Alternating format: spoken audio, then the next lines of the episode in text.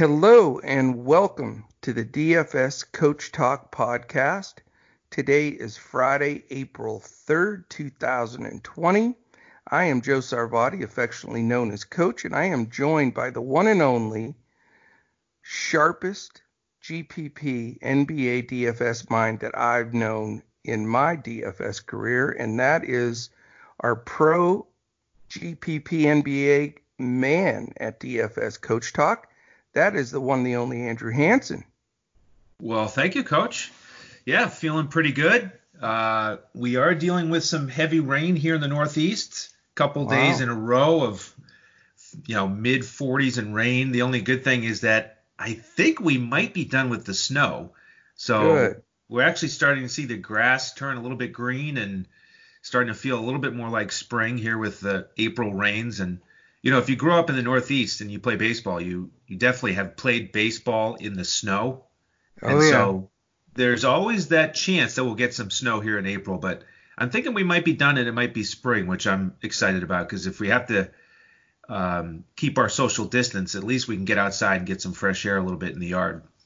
Exactly. And that helps a lot. I mean, you know, we've just gone into our awesome time to live in Texas zone, you know, like the the end of March, April, May. You know, it's like 76 degrees during the day and about 56 at night. I mean, it's beautiful. So at least that that's going, you know, as something positive for right now. And then, you know, like four months, three months from now, I'll be whining about 106 degrees and all that Yep. craziness, no doubt. Well, uh, how are you and your family doing? You guys staying all staying healthy? Yeah, no complaints. Good, Yep. good, good. And uh, obviously, everyone here at DFS Coach Talk uh, wishes well for everybody out there listening in. Uh, it is definitely a trying time, uh, time we've never experienced in this country, but you know, it's one of those things also where you're seeing a tremendous amount of uh, people doing good things, and uh, it's just it's refreshing to see uh, how wonderful a lot of people, especially here in America, uh, can be when when the going gets tough. People just step it up. It's so, uh, you know, it's just very. Uh, you just you're proud, you know, when you see it, and it's like, man, this this is what it's about.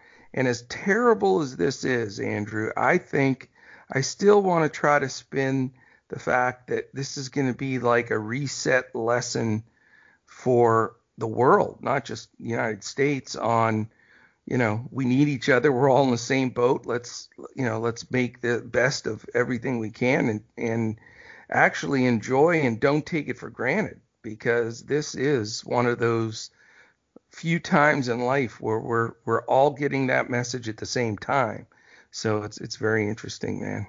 Yeah, I'm hoping we all come out of this better, and that is the challenge to be optimistic and focus on the positive stories and and really look at this as an opportunity in terms of you know more time with family, and then of course when we talk about DFS, same thing. We're we're trying to take advantage of this opportunity, dive in deep with our studies and reflections, and come out better on the other side. No doubt about it. And and one more thing I want to mention before we get going because it's it's a date today very near and dear to my heart.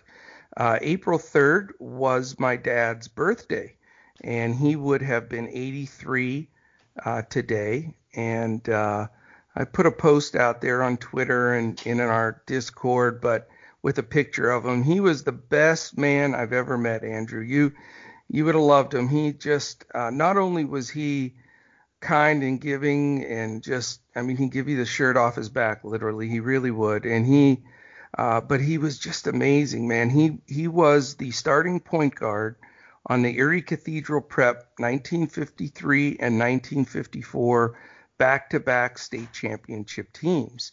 Hey, that And- name's familiar. uh-huh. It is. And so, you know, I grew up uh, with that, you know, cathedral prep, you know, his pride and all that. And then he, he, uh, first day out of high school or prep, he joined the Marines because it was the Korean War. So he served in the Marines, you know, did his uh, boot camp down in Parris Island, and then went over there to uh, as a paratrooper as the first wave coming in. So it's like you know floating down with guys shooting at you. Amazing stories, but he was such a, a brave man. And then he came back, was a terrific coach, coached a little uh, Division two college basketball, and just was was the greatest dad in the world. He also was a fantastic fantasy player because, as you know, we started our fantasy league in, in 1980 when I was uh, just in high school. So he was in s- several of the uh, basketball contests with us, and he actually is a two-time winner. He won it in uh, 89 and he won it in 91. His name is still on that trophy that we had floating around, this being our 40th year. So just miss him. Wanted to mention and talk about him a little bit because he was just a fantastic guy. And if he was still around, even at, at his age, he'd, he'd be diving right into this DFS stuff. He was, you know, I, what I inherited most from him was his competitive nature. I mean, he just refused to do anything unless he could win at it. Like if he and I were on the same team back in the day in Trivial Pursuit or something, you were you were dead meat, man. It was over. oh, I would have had fun squaring off against you in that. We played a lot of Trivial Pursuit in my day, but I did see that tribute uh, that you gave to your dad. Wonderful tribute. Um, and I learned something there that he was a senior Yeah. and you're a junior. So I'm correct. wondering what he called you. Did he call you junior? Well, no, he did not. Uh, I'm not, I can t- I guess I can say this on the air, and I'm only doing it in honor of his birthday. But at growing up as a kid, because he was Joe, they called me Joey. Okay. So so I went by Joey the first like 15 years of my life at least. and my mother still calls me Joey by the way, but uh but uh then you know then I wanted I wanted to to be cooler so I went by Joe at that time, but I I always liked JJ cuz it was Joseph John, but it would never catch on, dude. I wanted to be JJ my whole life. But no no dice. So Well, we'll just have Yeah. to roll with coach. Yeah, exactly. And I'll tell you that the most proud moment I think that I can ever remember, except of course uh, my kids being born, was when I got that cathedral prep job and was the head coach there, and my dad was with me keeping the stats and everything, and here his two banners of the last, the only time that school's ever won back-to-back state championships. Those two banners were up there, and then we had the ceremony where they lifted our banner up when we won it in 93 and he was crying. And it just it's the it was like the moment that I just always go back to in my life. It was amazing. It's so so blessed to have experienced that. Yeah, that's awesome. And I, I caught that when you said that he was the point guard there. I knew that's where you'd coach, so it must have been really Yeah. special to to coach where he was the star point guard. it was incredible. There's some great articles out there if you ever look them up. Uh 54 55 he there are a lot of pictures of him. They called he was a point guard. They called him jumping joe because he had good lift. I did not get the good lift though unfortunately but uh, i got a little more size that that helped but Hey, wasn't right. that Hmm? one more trivia question on that Sure. era? Wasn't that about the time period when Hoosiers was the real team behind Hoosiers was doing their damage close by in Indiana? it was exactly the same era. When he was in high school, uh, he told me stories afterwards. He remembers that story, and it, it was in the mid 50s, so it was the exact same era uh, of of that that basketball. And he tells the stories about, you know, they used to take the train to go play teams. You know, Lenny Rosenbluth, Rosenbluth. I don't know if you ever heard of that name. He was one of the best players in college at the time. He played at North Carolina and then he was the commissioner of the ACC for years. But he got to square up against him, and there were a lot of uh, photos. Uh, but man, that's that is way back there. Great stories, though. I still remember all. I tell my son, who was a good player, and I he's already he and his buddy. I was going nuts, man. I they were talking uh, with this lockdown, uh, and he was talking with him about getting with his buddy and coaching a youth team. So he's getting ready to coach. I love it. Excellent. So that's like the third generation getting ready to get out there. And my son is identical to me, and I'm identical to my dad. So you talk about the the beauty of of passing generation to generation. it's it's a beautiful thing, man. You know, it Yes, really indeed. is. All right, buddy. Uh, thank you, uh, by the way, audience, for listening to that. It just, you know, my heart is always so heavy on this date. I mean, I watch the clock; it's like right there uh, every year. So thank you for letting me share that with you guys. All right. Well, yesterday, as you know, um, Mr. Uh, Santino and I did a, a real sharp podcast. We were so happy with it, and it's it's still floating around in the cloud, but Skype tells us that it will it was recorded and it should come back, and uh, we'll should be able to post it by the end of the day today. So we're we're gutting that one out, and for some reason, if it's lost in the cloud, then we'll re-record it uh, as the last basketball show when we get done. I already uh, slotted it back in there in case we have to, but Skype insists it's going to show up. So Andrew, the big question is: Is ours going to show up today? I know. I don't have much faith in it. We'll see. I mean, I checked a hundred times. Is, uh, you know, I've done 250 of these this way, or at least, and I've recorded them the same way and done it. Everything looks identical to the what we've done in the past. So I think my theory is Skype, obviously with the lockdown, has like a hundred times more activity than they've ever had before. So I'm thinking that might be part of it, but who knows? Yeah, it has to be that. I, I would think. All right, I will start off if if it's okay with you, sir, with the Sure. San Antonio Spurs, which is a bit ironic. My dad was a massive Popovich fan, uh, and he he loved the way he coached. He was a huge Pop fan, and so I'm taking the Spurs. And you know, when we picked these, I did not put that into play. Like I wasn't thinking I want the Spurs on my dad's birthday, but boom, there you go. So dad's with me here, giving this little uh, this little uh, Spurs review, and and I know he would want me to show a lot of respect to Pop, so I will do that for sure. Uh, the Spurs, however, are 27 and 36. Uh, they are a game and a half. Uh, I'm sorry, they are three and a half games out of the playoff spot. So uh, they have to climb over the Kings, Pelicans, Blazers, and Grizzlies to get that eighth spot. And with uh, you know 15 games left, eh, that doesn't look too promising. But you never know. It's Popovich. You know, he could pretty much run the table with those games. You just never know. However, it's very unlikely and very surprising. Nine games under 500. And you know, here are the stats this year that are just mind-boggling with with uh, San Antonio. You'd never expect that. Uh, you know, first of all, their pace is middle of the pack, 15th. That's pretty much how they always are. They've been in in that middle of the pack in pace for 20 years.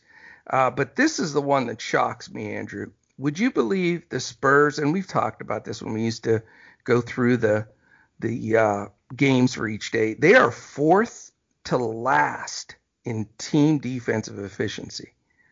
That's the Yeah. worst in his career. That's the number that has jumped out for us all season, hasn't it? Mm-hmm. It just doesn't add up. I mean, his the one thing he would do is it didn't matter. He'd play some chumps like off the bench that nobody ever heard of, and then they sign somewhere else and can't even get in the game because they're so lousy. But he would find a way to get them in there, and they would defend and do a good job. So I'm not sure if it's that mix of guys he's got or what, but there's got to be some changes made there for sure. And then, uh, as you would expect, um, as far as usage goes, DeMar DeRozan is number one, 26.6, which isn't bad, but I thought it would be closer to 30, but it's not because, you know, he does, as when we used to go through the teams, I would say don't take a spur unless it's a perfect matchup just because not only do they share the ball, as the usage index shows here, they have seven, eight, nine, ten guys between 18.2 and 26.6. So there's no nobody hogging the ball. There never usually is on his team. Even when he had Duncan and Ginobili and Parker and everything, they all shared the ball. But uh, so it's you know between that and the fact that he'll sit anybody for rest in a heartbeat, and he also will split minutes in a heartbeat.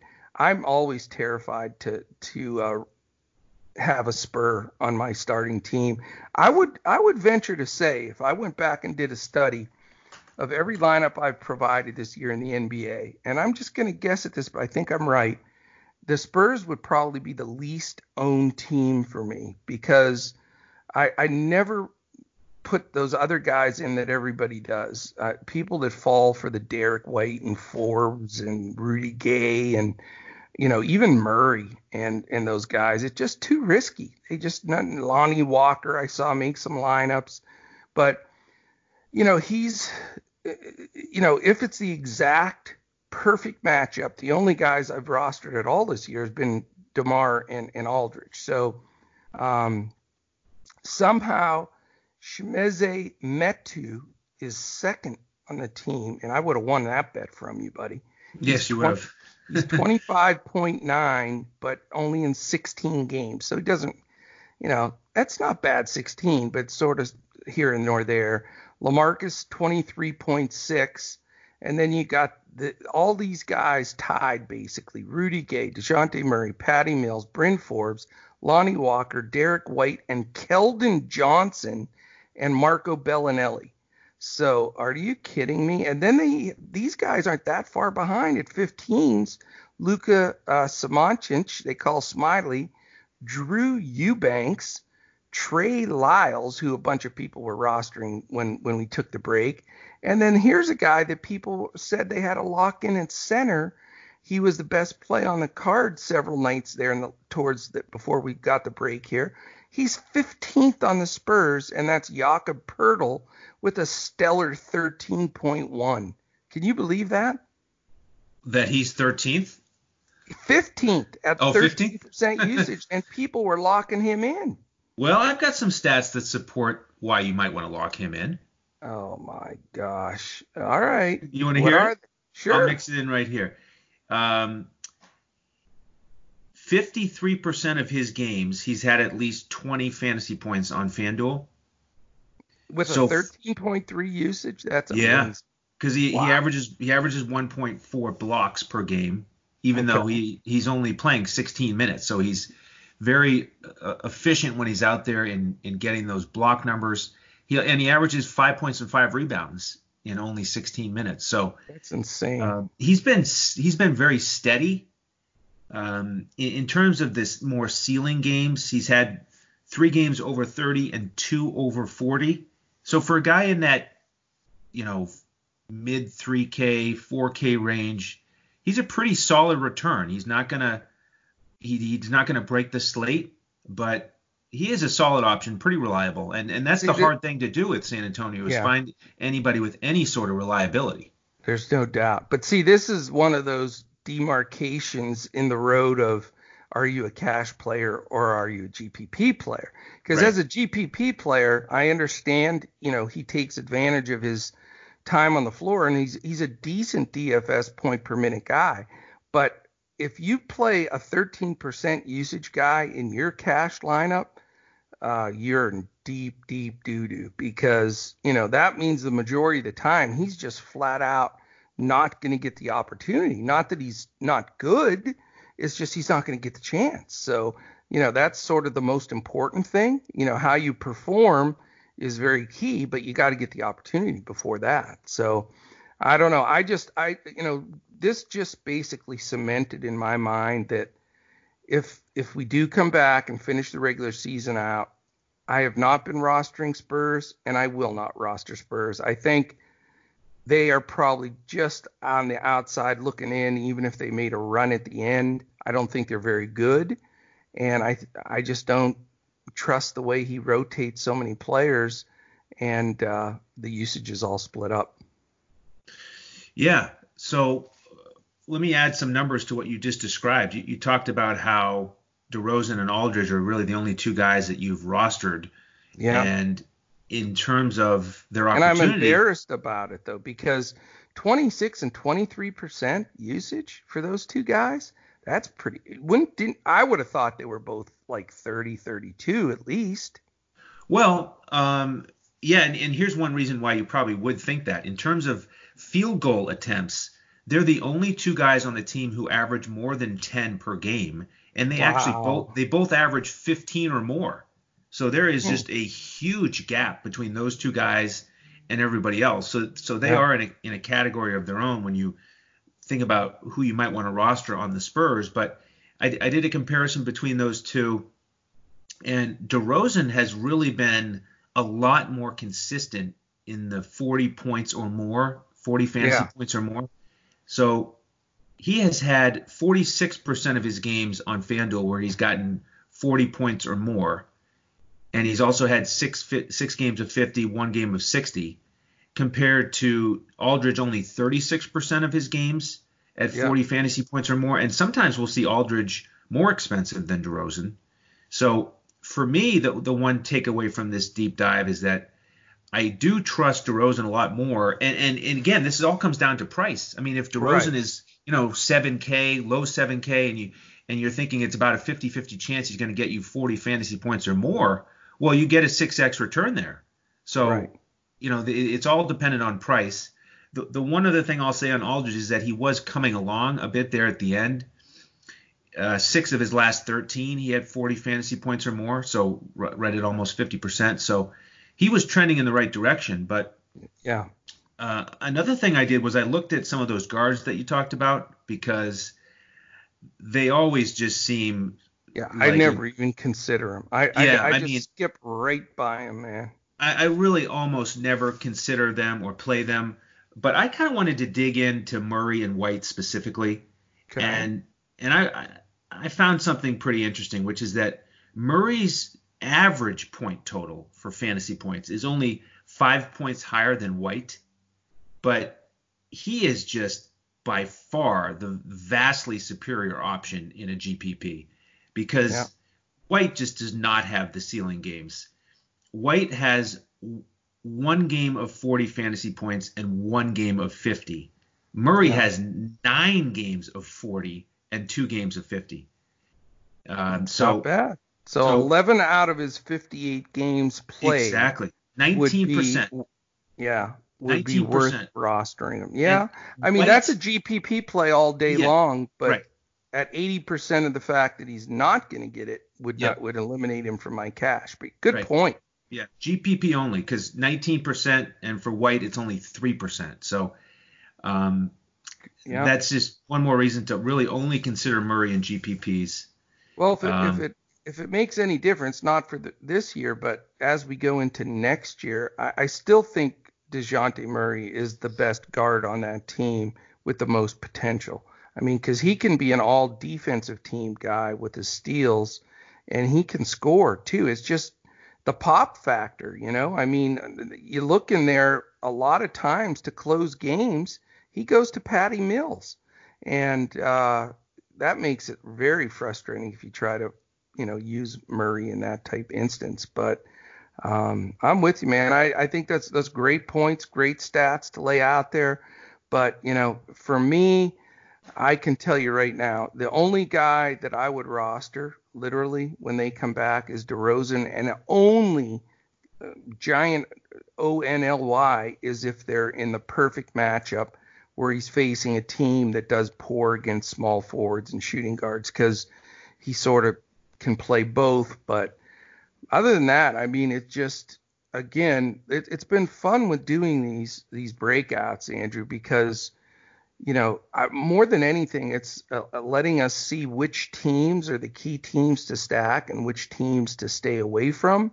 And I'm telling you, I cannot tell you how many times I see people's rosters and they sprinkle in DeMar and LaMarcus and Rudy Gay and Murray and Mills and Forbes and Walker and White and those guys all make lineups every night. It's amazing to me, and uh, I just I I say steer clear is my my message, I guess.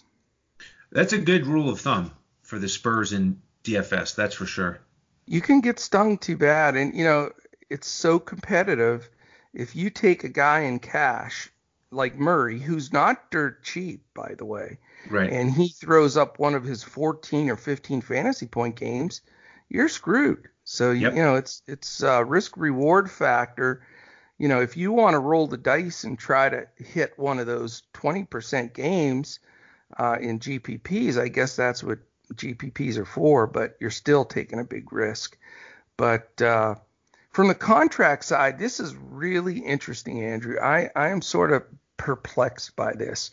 Um, next season, there are one, two, three, four, five, six, seven guys that once next season is over are going to be free agents.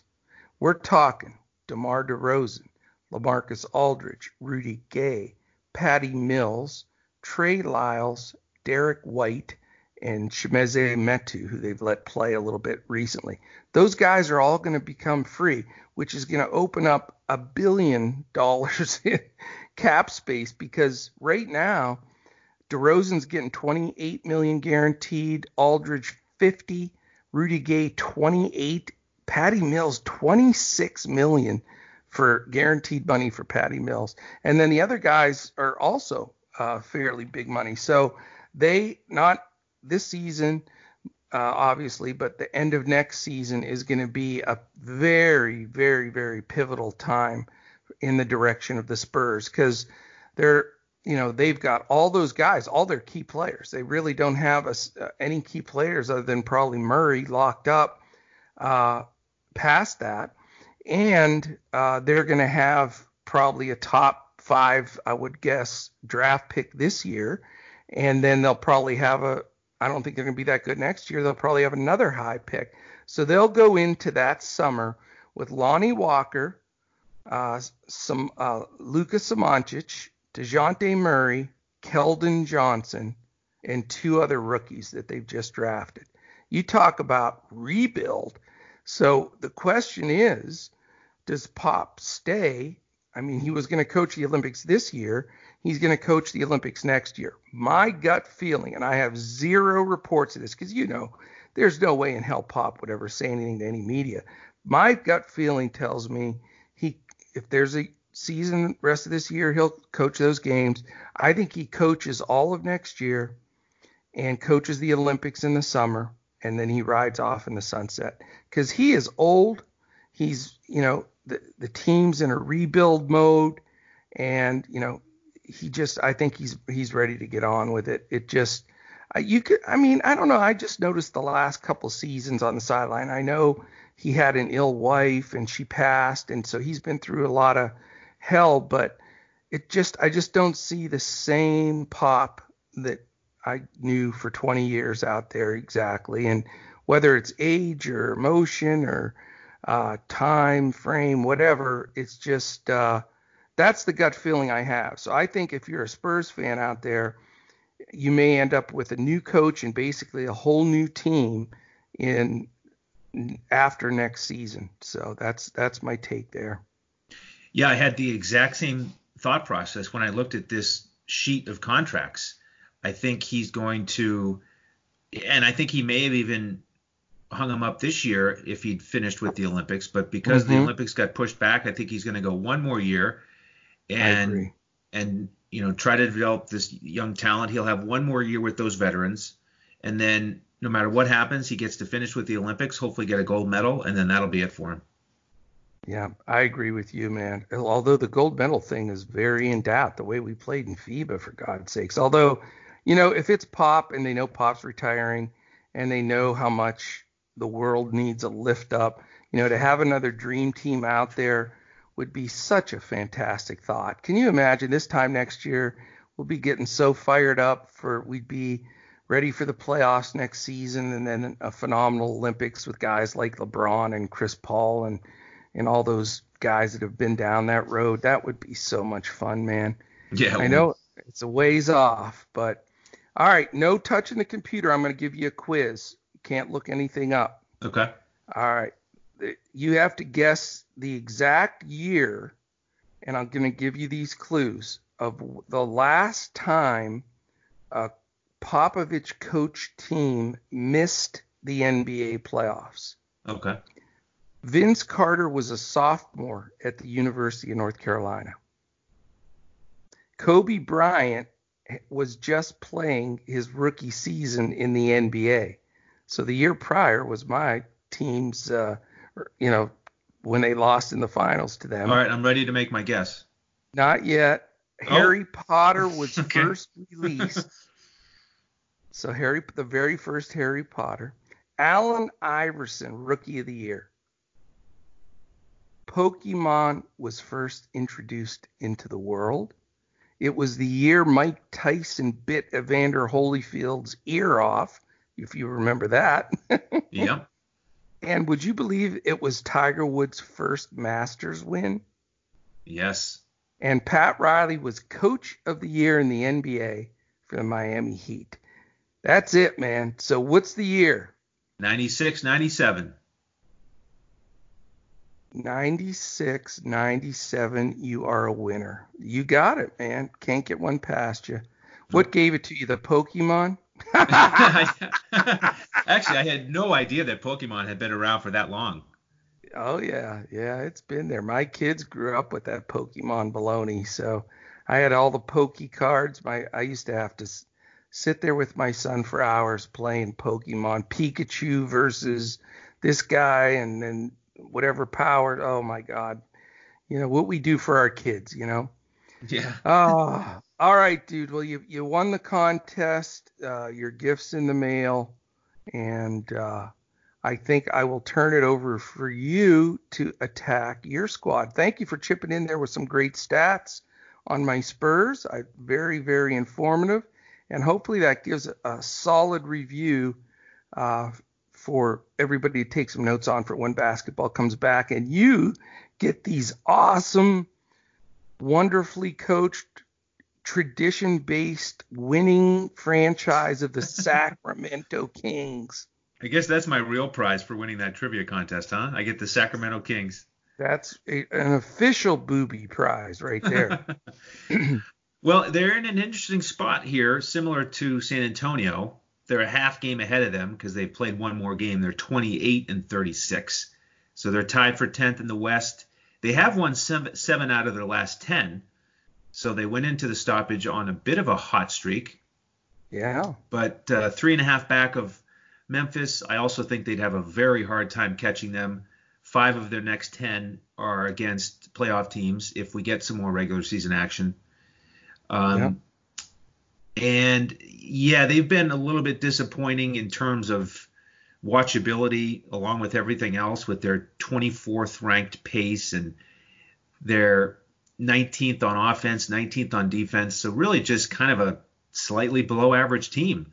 But no they doubt. they do have a lot of young, exciting talent. So there is that, and it makes you wonder, you know, what's going on with Coach Walton? Is he the right he's, fit? he's a bottom three coach in the league. I'm just going to say it right out. He's just awful. He doesn't know how to manage his players. Uh, he's not a strong X and O guy. I, I do not like him as a coach whatsoever.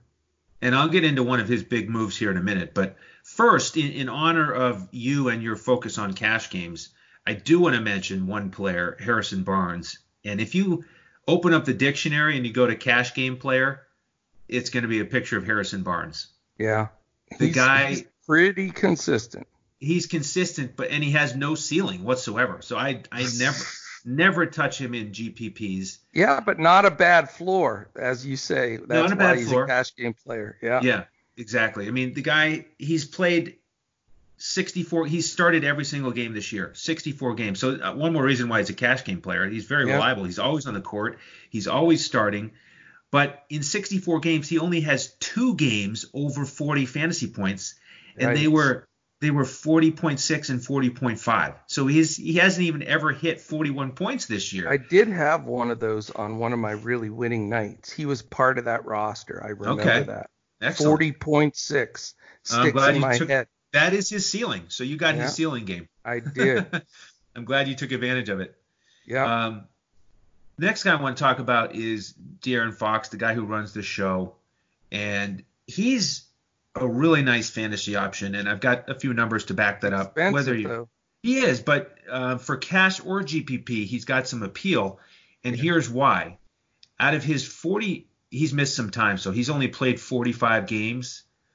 But let's see, 39 of his 45 games, he's given you at least 30 fantasy points and 15 games over 40. So look, Hmm. just com- just compare him to Barnes.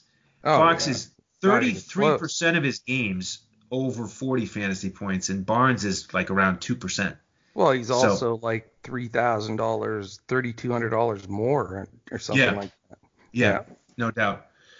Um, the next thing I want to get into is that big decision that Coach Walton made, which was to put Buddy Hield, the guy that they have more money invested in than anybody else on the team. The guy And they 90, just did that too. Yeah, they just they- did that. they got Idiot. 90, 90 million invested in him, but they decided to put him on the bench and put Crazy. Bogdan Bogdanovich in the starting lineup, a guy who's going to be a free agent.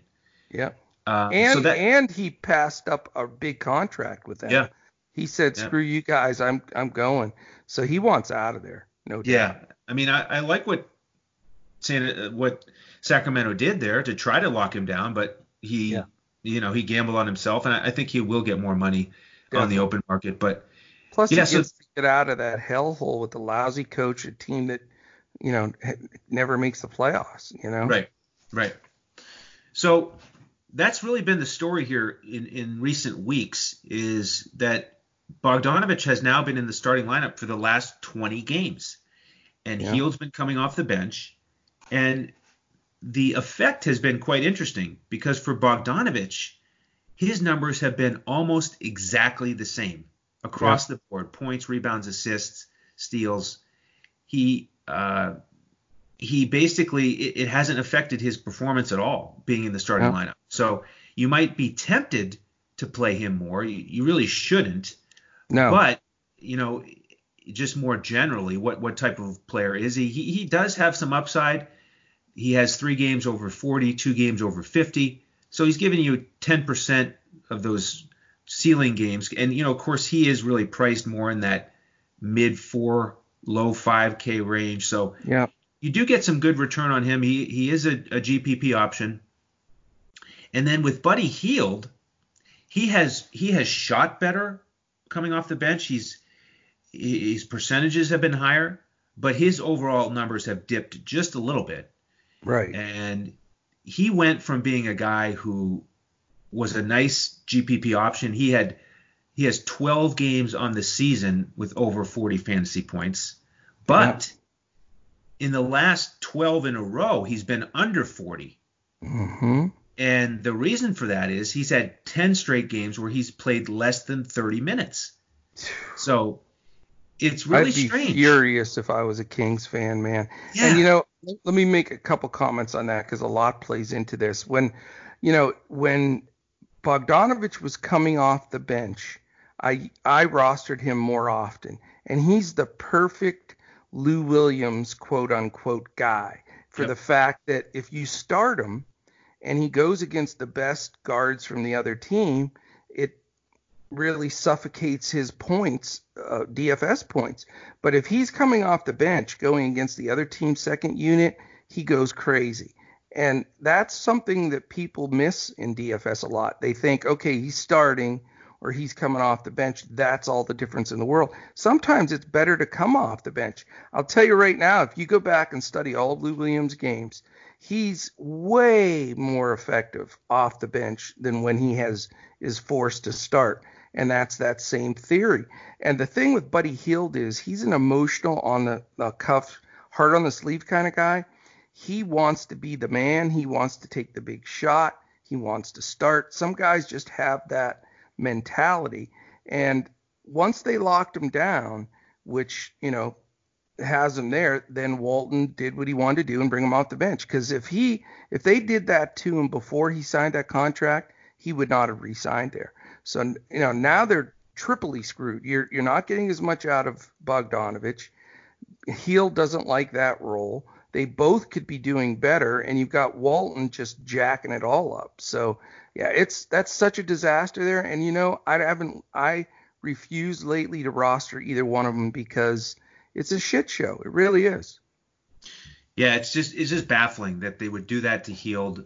I mean, I I you know whether it's basketball or baseball, I've always been a- supporter of uh you know managing your roster and your organization without thinking so much about how much money is invested in each player. Like, you know, the minor leaguers in in pro baseball, if they get a big signing bonus, then they're treated completely differently than everybody else. They get way more of a chance, even at the big leagues, which I don't know. I don't think that always makes the most sense. But and so it, it's a little strange for me to criticize sending this guy to the bench, you know, and have one of the reasons be because of his contract. But what you're getting at there with the mentality and knowing that Yeah. Hield is going to be there and Bogdanovich isn't, why would you create all this animosity, animosity, animosity between your head coach and your star player? because Luke Walton's a dope.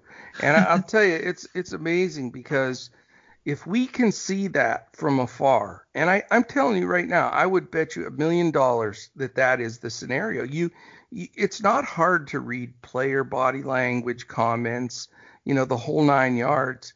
And that's, I'm telling you, that's what the scenario is, and it's frustrating. The only possible one tenth of a percent, and you tell me if you think this this is possible, but I don't think it is. Do you think he's starting him to try to entice him to re-sign? That could be. Hey, I mean that that's the only other thing I can think of that's even remotely a, a possibility of you know we want to keep you so you got a starting spot and you know as soon as they re-sign him then they'll flip it back and do it the other. you might but- be onto something there. Luke yeah, Walton could be a what he thought. genius. What a genius move. with what he watched with Hill. Do you think he'll trust that? Yeah, I know. Right. But That's, that uh, the, only, the one and only reason I could see. Because if you look at the analytics, you look at the rotation, you look at the just the the entire makeup of the two players, you know, it's a perfect storm that that uh, Bogdanovich is a great guy to come off the bench like Dragic is doing and, and Lou Williams and these guys to spark a team because they're the best shooter on the floor. And then Hield is just that, you know, he's the guy, he's the ego, he's the man. He wants to be out there. So I that's the only excuse I can figure out. I don't know. Unless Walton's that dumb. I, I don't know. We're gonna find out what kind of a poker player Bogdanovich is and see if he calls that bluff or, or not. Because I agree, I think it would be a bluff. I think if they, they signed him because of that, then they just put him on the bench, and everybody would be unhappy. So, um, yeah, that'll be fun to see how that plays out. So the rest of the guys, I want to mention a few other players. Bjelica is tempting uh, some nights especially with the injuries they've had in the front court. He gets a little bit more run, but he only has three three stealing games, uh, and it's kind of funny. He has three games over 50 fantasy points this year, and none in the 40s. So Ah. he's either he's going to give you 30 points or 50 points occasionally, but the uh, ultimate boomer bust guy. Sounds yeah. like a GPP player to me. right. Um, as for a couple of the other bigs here, Richaun Holmes is is noteworthy. he is. Uh, he's he's only played 39 games this year, but he's had 13 double doubles. yeah. Extremely efficient from the floor, 65% from the field, and he even shoots 80% at the line. Wow. And how about this? He's had 10 games over Yeah. 40 fantasy points compared to only three for Bjelica, and he's played 25 fewer games. I've been I've taken him like almost 50% of the time in those stupid simulations we do for that exact reason Yep. because his his high game percent. I hope none of our members are listening that are uh, playing in this competition. We're going to see Ho- uh, Holmes tonight like 80% owned in our Right. competition. he probably should be uh, Yeah. because because of those percentages. He's, Um, he's a nice player. He really is. He just never gets that much of an opportunity, but he's a really nice player. Yeah, he is. The only thing that might be a thorn in his side is if we get more regular season action. I haven't heard anything recent about Marvin Bagley, but I would think he would have healed from his little, you know, s- strained, sprained Yeah. foot. Um, but frustrating for him. He's only played 13 games this year. Ridiculous. Um, you know, he's he's been solid. He had three starts where he was pretty good. Um, but that'll be the one thing to watch when we come back in terms of the bigs is if everybody's healthy, how many minutes are, are there to go around? Because um, recently there, right before the break, we had to deal with Harry Giles and Alex Len cutting into the minutes of Holmes. So Yeah. they've got a lot of guys there who are decent, but too many mouths to feed if everybody's healthy. Those ding dongs took uh, Bagley over Luka. That Yeah. that's that stings now. How about that? Whew, thank God. Last guy I'll mention, I have to here in, in honor of Mike Apotria here. We got at least Ah, mention, we got at least the mention. Bazemore. Yes. so he's been pretty steady I uh, think he, since I he's think come over. Apotria is his agent. That's my He my might be. underlying theory. Yeah. He very well might be. Mm, So mm, mm.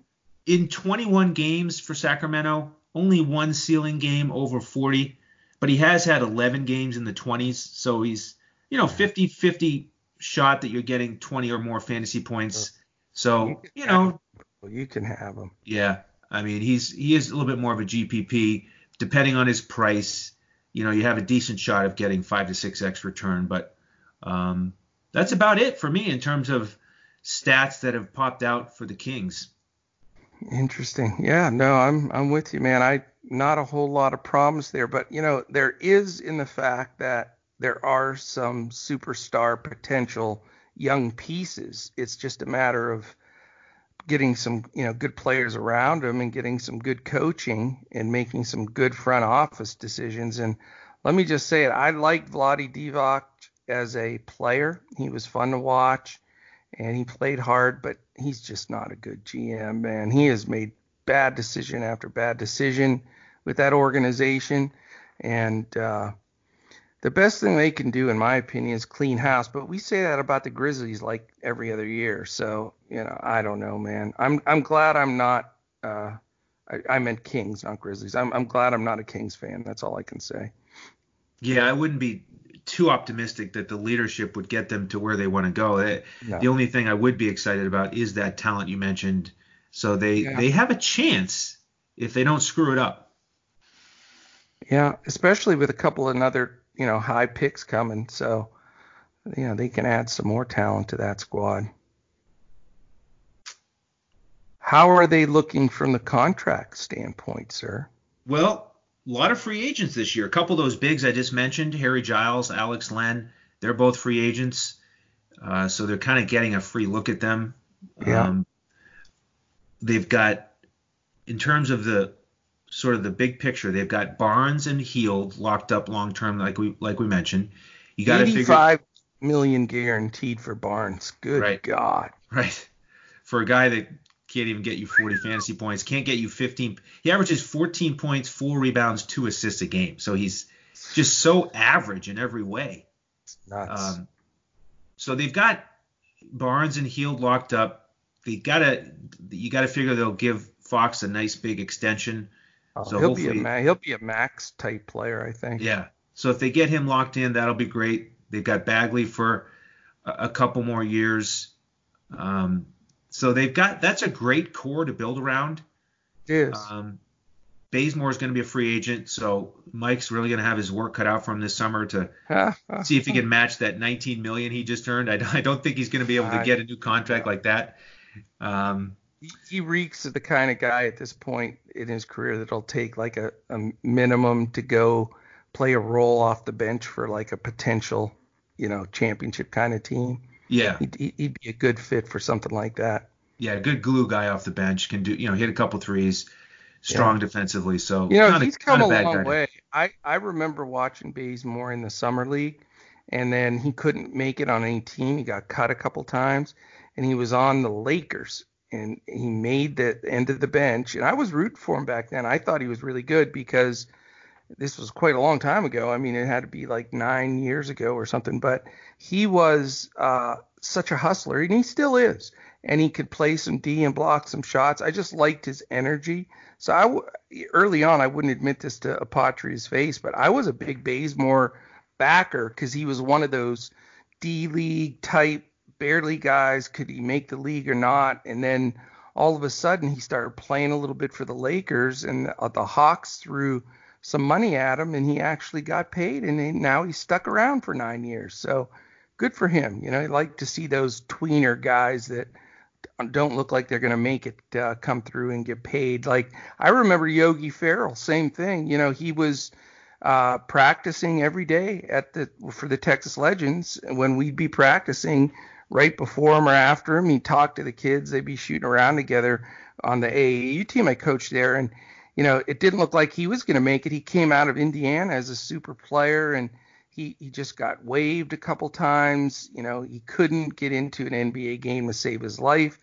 Then uh, there were a couple injuries towards the end of the year, uh, like two years back, and he got in there. And Carlisle always plugs guys in the right spot at the right time, and he had a string of about eight or ten games where he was pretty good and then Kapawi, he gets the contract. So you got to you talk about life changing. You're talking about a guy.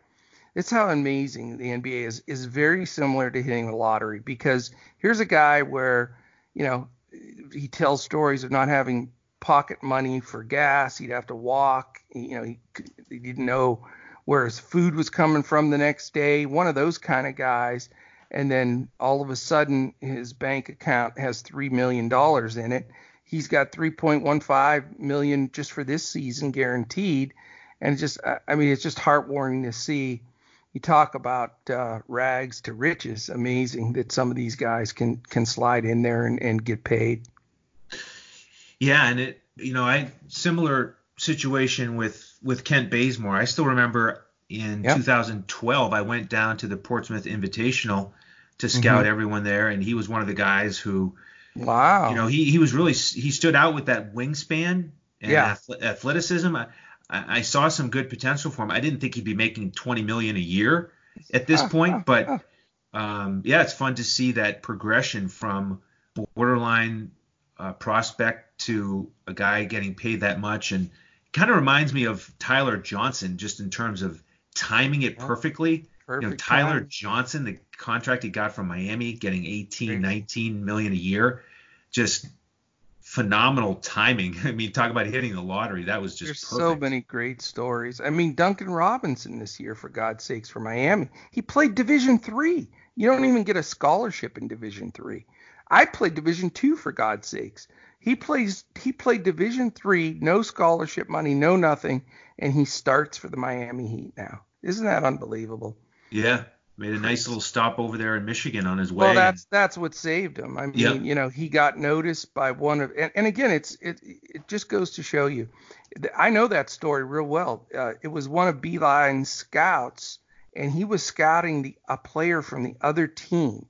It, he had no intentions to watch Duncan Robinson, and he reported back, you know, put this guy on the radar. He can really shoot Right. And next thing you know, boom, he gets a shot at Michigan. Now he's he's in. And I'll tell you, he's a top 10 three-point shooter in the league right now. So I love just, it. I love Just stories. imagine, just imagine if he had shot poorly that day. I His yeah, whole life I mean. might have been different. Just that one click of the yep. one scout's pen, yep. or he, he'd probably be selling insurance in, uh, you know, Milwaukee or something right now. you know. Yeah, you got it. No doubt, man. Well, anything else on the front for the Kings, or are we done with this rough and tumble team? I think we're done with them. Thank God. Couple things. DFSCoachTalk.com. Uh, click on the website. You can see all our information there. Jump in with us. Even just a week membership. All of our memberships are frozen. So all of our members, week, month, or year long memberships are frozen until basketball or baseball start playing, where we can play DFS games and provide lineups. So if you want to get in uh, with a group that's just having a blast, we're in there every day, making fun of each other and challenging each other and talking sports. We do a, uh, a coach talk challenge contest with the simulation each day uh, with real cool prizes. We're giving away hoodies and T-shirts, and uh, just a bunch of fun stuff and memberships. Join in there. Uh, you can also look us up uh, at DFS Coach Talk on Twitter. We're always posting tons of stuff on there. Uh, if you want to send questions or any uh, comments to me directly, I'm at Joe Sarvadi. That's J O E S A R V A D I. Our other pro is at M I K E A P O T R I A. And our third pro is at Language Olympic, and that's Andrew. Andrew is at Language Olympic. And we are the basketball brains of this squad here, or at least we try to be. Uh, I'm not sure that our simulation results always tell the story, but we're trying. Um, a couple things you can hear this podcast seven days a week, everywhere podcasts are heard. We are on iTunes, Google Play, Stitcher, Podbean, iHeart, Spotify, and YouTube. We do ask you take 10, 15, 20, 25 seconds, hit the rate, review, subscribe, give us a five stars and a quick comment on uh, iTunes. We do a, a, monthly drawing, and that drawing happens to be two days from now on Sunday, and uh, that's for a free month membership. And uh, you know, we really appreciate the thumbs up uh, on on uh, uh, YouTube as well. That means a lot. And just click the little bell there on YouTube, and this way, as soon as we post this podcast each day, and we're doing every day until sports starts again, uh, it will give you a reminder of right when uh, we post it. Um, and that's that's really the the scoop. We're just uh, we are not falling to the temptation of messing around with League of Legends and simulations and everything. We do that little contest, but that's just a side thing. But we focus every day, as you can tell here, uh, and we published it in our Discord. We're going every day in NBA, two teams at a time, deep dives like we had today, where you can take some good notes that are going to be a big part of winning a ton of cash when we get back to, to basketball. We're going to do the identical thing uh, as a preview, not just a, a three quarters the season through like we are with the NBA, but as a preseason for baseball and the NFL. And then when we get done with all three sports and all the notes are taken, we're going to do a mock draft with our uh, pros here, our team, and we're going to do that in all three sports. And we're basing the mock draft on taking guys with the highest DFS potential. And then when the seasons play, after they're you know they're over even throughout, we're going to see how those players' total DFS points are to actually come out with standings. So we're doing a mock draft for fun, but we're actually going to be able to see who wins the mock draft once the season is played. So that you got to come and join in. Those are going to be multiple uh, day drafts in all the sports. So, uh, you know, we'll be doing those. Uh, I'll, I'll, give you the dates right here so you can see, uh, because that is going to be the coolest thing. They start on May 21st and they run all the way to June 4th. And we go NBA, then MLB, and then NFL. And we're t- also talking behind the scenes of choosing a member that their their main sport is NBA, we're gonna we'll take a, a poll of all our members. If your if their main sport is NBA, we'll do a, a just drawing out of a hat and have one of those members in the actual draft. And we'll do the same thing for baseball and football. So not only will it be those teams that focus on that sport, uh, I'm sorry, not the teams, the the pros from our team that focus on that sport, it'll be one of our members. So if you want a chance to jump in there. Uh, it's a great time also to get aboard. So, uh, and the last thing I want to mention, Mamba on 3.org, M-A-M-B-A-O-N-T-H-R-E-E.org. Uh, don't forget that's the official uh, charity of DFS Coach Talk. We support them. I know with all this COVID-19 stuff going on, uh, that fund has been uh, forgotten a little bit. So we want to bring it up each day because it is a very, very worthy cause. And that's what I've got, Mr. Andrew Hanson. Yeah, and I'll just wrap up and say thank you for listening. Hope everybody has a great weekend. I'm off for a few days here, but the shows continue. Wow. And tomorrow will be a fun show. It's Mike and Santino talking about the Blazers and the Pelicans. So wow. be sure to tune in for that. Fantastic. That'll be a good one. And those two are a good sketch. I don't know if uh, uh they are what a team. Have you seen the movie Dumb and Dumber? Oh yeah. Uh, there, yeah. That's that's Mike and Santino. We love them. All right, my brother. I think that's it. Uh, we want to thank everybody for joining us, uh, us for this wonderful DFS Coach Talk podcast. For my fellow NBA pros, Mike Apotria, and of course Andrew Handsome Hansen, I am Coach. We will look to catch you again tomorrow as we prepare to crush it in NBA DFS.